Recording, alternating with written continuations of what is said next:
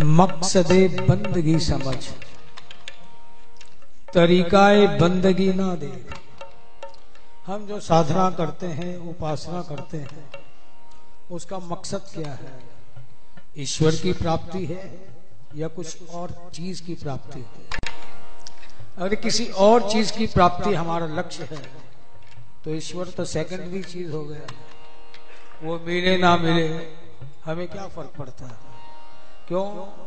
सीधी सी बात what is the aim of our life हमारा लक्ष्य, हमारा टारगेट हमारा गंतव्य, हमारा डेस्टिनेशन ईश्वर है या नहीं? देखो, जब जब उसकी ज़रूरत महसूस हो तो सीधी सी बात हमारी एफर्ट्स क्या? इसलिए यहाँ सूफी संत कहते हैं कि मकसद बंदगी समझ तेरी लक्ष्य पे नज़र है या नहीं? या नज़र इधर उधर भटक रही है? मकसद बंदगी समझ तरीका बंदगी ना दे। तौर तरीकों पे मत जा। ज़्यादा विधि, निषेध, ये कर्म कांड इस तरह का तिलक, इस तरह की माला, इस तरह की कंठी, ज़्यादा इन चीज़ों पे ध्यान मत दे, ठीक है? प्राइमरी सेक्शन की चीज़ें हैं लेकिन बात अगर आगे बढ़ानी हो मकसद बंदगी समझ। तरीका बंदगी ना दे, क्यों? इश्क खुद एक बंदगी है, इसलिए इसमें बंदगी ना दे। इश्क खुद एक बंदगी है, इसमें बंदगी ना दे। सीधी सी बात गॉड फियरिंग नहीं गॉड लविंग बने। तो बात बनती है, और प्यार का मुख्य आधार विश्वास है। पहली बात, ईश्वर हमारे जीवन का लक्ष्य और लक्ष्य प्राप्ति के लिए टायरलेस एफर्ट्स अथक पुरुषार्थ।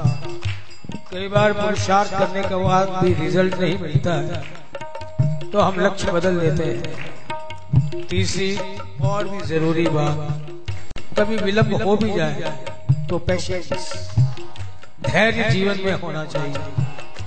तीनों बात लक्ष्य स्पष्ट हो लक्ष्य प्राप्ति का प्रयास अथक हो और विलंबता में थोड़ा धैर्य हो तो सफलता सुनिश्चित वो कोई बड़ी चीज़ वो कहते हैं, उन्हें जलवा दिखाने में कब इनकार होता उन्हें जलवा दिखाने में कब इनकार होता है। आदमी खुद ही मोहब्बत में तलबदार नहीं होता। वो तलब, वो प्यास, वो अभिक्षा वो कंटन बढ़ती जाए, बात बन ही जाती।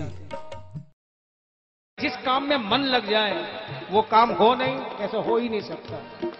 परमात्मा में भी मन लग जाए और वो ना मिले, नामुमकिन हो ही नहीं सकता। बस कमी है हमारे एफर्ट्स की। एफर्ट्स से भी पहले अपना एम बनाए कि मुझे ईश्वर को प्राप्त करना है, इसी जीवन में प्राप्त करना है। जिस क्षण हमारा उद्देश्य बन जाएगा